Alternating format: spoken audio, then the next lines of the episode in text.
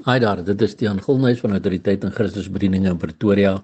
Dit is Sondag 26 November 2023 en die teksverse wat die Here op my hart geplaas het om jou te deel vandag kom uit Ester 4 vers 13 en 14. Want ek het so 'n paar aande gelede weer die boek van Ester deurgelees en hierdie verse het maar net weer in my gees vasgesteek wat as volg lees.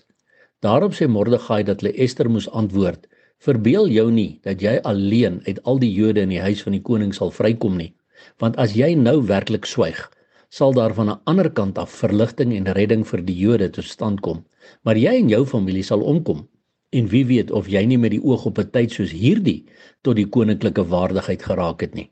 Gaan lees gerus weer die boek van Ester as jy nou sien waar dit gaan. Haman word die Jode uitgemoor het en dis meer en toe sê Mordegai sy moet die koning gaan sien en moet hom gaan praat daaroor wat sy toe uiteindelik gedoen het. Maar die hele punt hier Ek en jy moet verstaan, ons lewe in baie moeilike tye. God se kinders kry swaar, die wêreld kry swaar. Maar ons moenie dink dat ons kan vrykom uit al hierdie dinge deur net te sê ag nee, wat ek gaan my armpies vou, ek hoef nie veel meer te doen nie. Ek kan maar net bid dat dinge beter sal raak. Nee, ek het nie vir jou my broer en suster dinge gaan nie beter raak nie. Ons lewe aan die einde van die eindtye, ons sien die vervulling van Bybelse profeseë voor ons oë en ons weet die woord sê dinge gaan erger raak. Maar ek en jy mag nou nie swyg nie. En as ek sê swyg, bedoel ek nie in enige ander sin as ons moet mense nog steeds vertel van Jesus. Ons moet siele wen vir die koninkryk. Ons moet soveel as moontlik mense rondom ons, by ons werk, by ons familie, tussen ons vriendekringe, moet ons aanraak met die liefde van Jesus in die lig van Jesus Christus.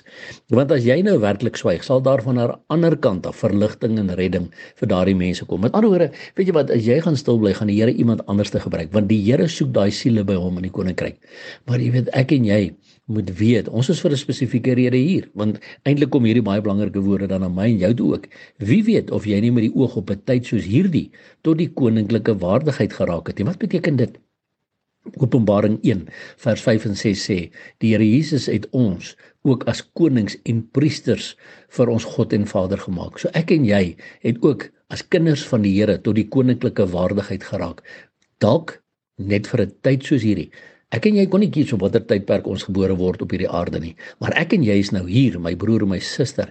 So ons mag nie swyg nie. Ons is vir 'n tyd soos soos hierdie is ons op hierdie aarde geplaas om mense se lewens aan te raak vir Jesus Christus en vir sy koninkryk. So moenie swyg nie.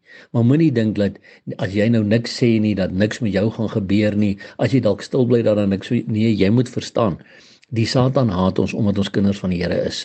So moenie dink jy gaan oorgesien word deur die vyand as hy magte nie. Ons is in 'n oorlog, my broer en suster, en die vyand probeer ons uitvat en ek en jy mag nie swyg nie. Ons moet aanhou om mense van Jesus te vertel en ons moet aanhou om die oorlog te beklei wanneer die vyand God se kinders weerstaan deur te bid vir mekaar bid dat ons almal sal kan staande bly maar weet net my broer en suster jy spesiaal jy is deur God gekies vir 'n tyd soos hierdie om tot die koninklike waardigheid te raak, om 'n kind van God te kan wees in hierdie opgewonde tye waarin ek en jy lewe. Glad nie lekker tye nie, maar tye wat ons opgewonde maak want ons weet ons Here Jesus se koms is baie baie naby. En daarom my broer en my suster hou ons aan uitroep Maranatha, kom Here Jesus. En onthou, Jesus Christus is baie lief vir jou. Seën vir jou.